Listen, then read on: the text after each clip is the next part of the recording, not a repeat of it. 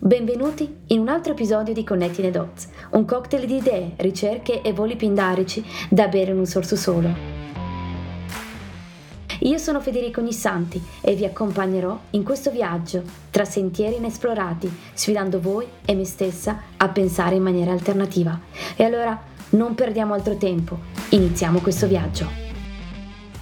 Scusate l'assenza prolungata, immagino vi stavate già chiedendo che fine avessi fatto. La verità mi ero persa tra la montagna di scatoloni del mio trasloco recente ed eccomi qua. Ed iniziamo, come sempre, con una storia. Era il 1519. La flotta dei conquistadores spagnoli, guidati da Cortés, era appena sbarcata in Messico. Che Hernán Cortés fosse un tipo a dir poco carismatico, lo si deduce dalle parecchie storie che circolano sul suo conto. Una di queste quella di aver fatto affondare le proprie navi per evitare che il proprio equipaggio si desse alla fuga al primo pericolo e quindi combattesse fino all'estremo delle proprie forze. Mors tua, vita mea. Insomma, un novello Tony Robbins che non ci andava di certo per il sottile per motivare la sua ciurma. Eppure, se pensate che la conquista di uno dei regni più fiorenti all'epoca tecnologicamente una spanna al di sopra delle città medievali europee, sia stato reso possibile solo dal suo carisma e dall'astuzia, ahimè, devo contraddirvi. E non parlo neppure delle malattie importate, benché certo abbiano svolto un ruolo importante nel decimare la popolazione locale, no. C'è un incontro che è passato alla storia, o forse mi sbaglio, fin troppo in sordina, ossia l'incontro tra Cortés e il sovrano azteco Montezuma. Un incontro che potremmo paragonare a quello di Elliot ed E.T., Telefono Casa, due soggetti provenienti, si può dire, da due pianeti diversi. Casa, telefono. Quell'incontro, quella conversazione è stato oggetto di storie e di rielaborazioni fantasiose. Sappiamo solo che subito dopo Montezuma venne fatto imprigionare e poi uccidere e il resto della storia, beh, la sapete. Che cosa si siano potuti dire, ma soprattutto come, in che lingua? Vi do un piccolo suggerimento. In una lettera oggi conservata negli archivi storici spagnoli, Cortés scriveva: Dopo Dio, dobbiamo la conquista della Nuova Spagna a Dogna Marina. Chi era? Ma facciamo un passo indietro. Quando Cortés si trovò dinanzi Montezuma, disse queste parole. Dunque, siete voi? Siete voi, Montezuma? Ma non si rivolse a lui. Lui sapeva solo lo spagnolo e Montezuma solo il Nahuatl, la lingua azteca. In suo soccorso, centrale fu proprio la figura della Malinche, una schiava azteca, poi soprannominata appunto Dogna Marina, che poté tradurre inizialmente dal Nahuatl alla lingua maya e poi dalla lingua maya allo spagnolo e poi c'era un prete spagnolo, Geronimo de Aguilar, che naufragato nello Yucatan aveva imparato la lingua maya durante il suo soggiorno in quella terra. Ecco che si chiude il cerchio, spagnolo, lingua maya e Nahuatl. Un gioco da ragazzi o forse un rischioso telefono senza filo? Ecco, nell'episodio di oggi voglio parlarvi di quanto a volte non si tratti di tradurre una parola, ma una cultura, e a volte faremo bene a riflettere sul come una lingua sia un filtro, una lente di uno sbrilluccicante caleidoscopio, pieno di sfaccettature tra te e il mondo circostante. La versione della storia raccontata dagli spagnoli ci narra una resa senza condizioni. Per Montezuma l'arrivo degli spagnoli non era altro che l'adempiersi di un'antica profezia, Cortés non era altro che una divinità che era stata scacciata e il giorno del suo ritorno era giunto. Non vi pare assurdo? E se non fosse stato che un linguaggio sibillino? Se nel definirsi piccolo rispetto alla divinità giunta dall'est intendesse ben altro, e se dal Nahuatl alla lingua maya a quella spagnola si fosse perso l'essenza del significato dietro le parole del sovrano azteco, in fondo il Nahuatl prevedeva una forma differenziale per la classica falsa modestia tipica di personaggi di tale levatura, definirsi piccolo e debole non poteva altro che avere il significato opposto. E quindi, altro che resa, Montezuma con il suo linguaggio criptico intendeva che accettava la resa degli spagnoli. Sfumatura questa che si perse in quegli istanti di sguardi incerti, magari, di silenzi ricolmi di trepidante esitazione in cui Donna Marina e il prete Geronimo abbiano cercato le parole giuste, scendendo magari a dei compromessi linguistici, un significato chiaro ma monco, al posto di ciò che potesse sembrare fin troppo vago. Eppure questa storia non trova alcuna menzione nelle didascalie dei manuali di scuola, perché in fondo, anche se fosse, avrebbe fatto la differenza usare una parola piuttosto che un'altra, porsi in un modo piuttosto che in un altro. Così me l'immagino commentare degli eventuali detrattori. Perché la storia è fatta di fatti, azioni e scorribande. E allora voglio raccontarvi un'altra storia che ha dell'incredibile, dove al contrario, questo qualcosa che finora non abbiamo potuto toccare, ossia l'aspetto culturale della conoscenza linguistica, abbia fatto la differenza. Ma andiamo con ordine. Dal 1978 agli inizi degli anni 2000, la compagnia aerea Korean Airlines registrò una percentuale di incidenti aerei impressionante se paragonata ad altre linee aeree. 1978 Air Boeing 707, sorvolando il territorio russo, viene abbattuto dall'aviazione sovietica. Due anni dopo, un 747 si schianta a Seoul. 1981, 1983, 1985, 1987, 1989, 1991 e potrei continuare. Quasi ogni due anni Korean Air ricopriva le pagine dei giornali internazionali a causa di tali incidenti. Ma quali sono le ragioni classiche di un incidente aereo? Prime tra tutte si potrebbe pensare sono le condizioni meteo avverse. Poi l'aver accumulato dei ritardi nella tabella di marcia, diciamo, tali per cui i piloti avvertono una certa fretta di raggiungere la destinazione. Stanchezza, magari, scarsa familiarità con gli altri componenti dell'equipaggio di bordo. Ad esempio, nel 44% dei casi pilota e copilota stanno volando assieme per la prima volta, per cui non è detto che possono essere in confidenza. Eppure nessuna delle sopracitate ragioni basta di per sé a causare un incidente aereo, per fortuna.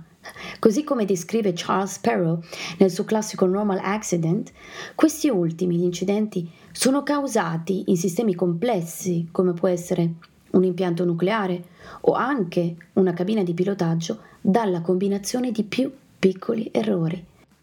E quindi soprattutto l'accumulo consecutivo di questi piccoli errori, che di per sé non rappresenterebbero alcun dramma se non fosse che una volta scattata la dinamica poco virtuosa, risulta difficile invertire il corso degli eventi. Nel caso specifico, il fattore scatenante che contribuisce all'accavallarsi di tanti piccoli errori è il deficit di comunicazione e di lavoro di squadra tra il pilota e il copilota. Per esempio, il pilota sa qualcosa e non lo comunica, o se lo comunica, lo comunica male. Un pilota commette un errore e l'altro non dice nulla anche piccolo. Insomma, secondo voi, come ha fatto nel 2000 Korean Airlines, che dopo lo schianto sull'isola di Guam nel 1987 aveva pure cambiato nome in Korean Air, come ha fatto a cambiare la sorte degli eventi? Assunsero un certo David Greenberg della Delta Airlines, che tra i tanti provvedimenti che introdusse impose la conoscenza della lingua inglese a livello fluente e un training di comunicazione da parte di un'agenzia esterna americana. Boom!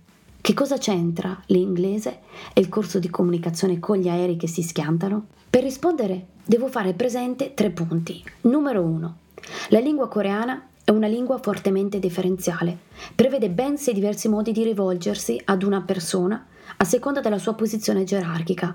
Nel caso specifico, All'interno della cabina di pilotaggio, e questo è comprovato dall'analisi delle scatole nere, come nel volo del Kiel 801 del 1997, la dinamica comunicativa tra pilota e copilota era piena di sottintesi, silenzi, vaghi suggerimenti. Quando il copilota, viste le cattive condizioni meteo, dice Non pensi che stia piovendo troppo, sta cercando di dire Ando casso, andiamo a schiantarci. Numero 2. Secondo lo studioso Gerd Hofstede, autore del libro Culture's Consequences, si potrebbero associare ai vari gruppi culturali e o linguistici un indice cosiddetto di Power Distance Index, che cerca di dare un punteggio all'attitudine nei confronti della gerarchia tra chi esercita il potere e chi deve rispettarlo. Maggiore il punteggio, maggiore il rispetto reverenziale che si nutre nei confronti dell'autorità. Danimarca, Olanda sono paesi dall'indice più basso, dove i primi ministri si recano a lavoro in bicicletta, dove chi è nella scaletta gerarchica più in alto cerca di porsi allo stesso livello degli altri e viceversa quest'ultimi non si sentono né intimiditi né prevenuti nel far presente le proprie esigenze. L'Italia è un paese dove il Power Distance Index è più alto, dove il rispetto reverenziale per chi detiene una posizione apicale è ancora molto diffuso e dove altrettanto dall'altra parte ci si aspetta ancora un tale comportamento. E la Corea? Ditemelo voi, ci potete arrivare in base a quanto vi ho detto finora. Punto numero 3. Last but not least, in una ricerca intitolata Culture Diversity and Cree Communication, due ricercatori hanno contestualizzato la ricerca di cui sopra proprio nella cabina di pilotaggio. Hanno presentato a un gruppo di piloti e copiloti diversi scenari nei quali avrebbero dovuto intervenire correggendo diversi errori da parte dell'altro. Ai piloti si trattava di reagire agli errori da parte dei copiloti e viceversa. Un esempio di situazione era la seguente. State sorvolando e nel radar viene segnalato un'area di pesanti precipitazioni a distanza di 25 miglia e state già avendo delle turbulenze. Eppure copilota o pilota che sia, che sta al momento guidando l'aereo, continua a mantenere la sua attuale rotta, senza alcuna deviazione. Volete assicurarvi che l'aereo non attraversi l'area di turbulenze. Scrivete le vostre risposte. Le risposte vennero poi assegnate a diverse classi di comunicazione che si differenziavano per diversi gradi, diciamo, di schiettezza.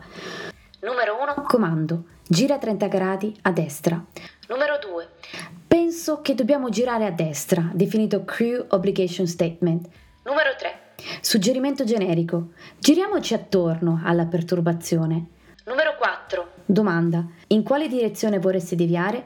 Numero 5. Preferenza. Credo che sia saggio girare a destra o a sinistra. Numero 6. Allusione. Quei nuvoloni hanno proprio una brutta faccia. I risultati sono stati i seguenti. La maggior parte delle risposte dei piloti erano comandi, mentre quella dei copiloti semplici allusioni. Se da una parte i piloti asserivano che avrebbero mantenuto una certa immediatezza, senza fronzole nel comunicare quanto necessario, dall'altra parte i copiloti, pur di non rischiare di dissentire apertamente con il pilota in capo, magari per non pregiudicare un avanzamento di carriera, evitavano un linguaggio diretto che, tuttavia, certe situazioni richiede assolutamente. Cosa abbiamo capito?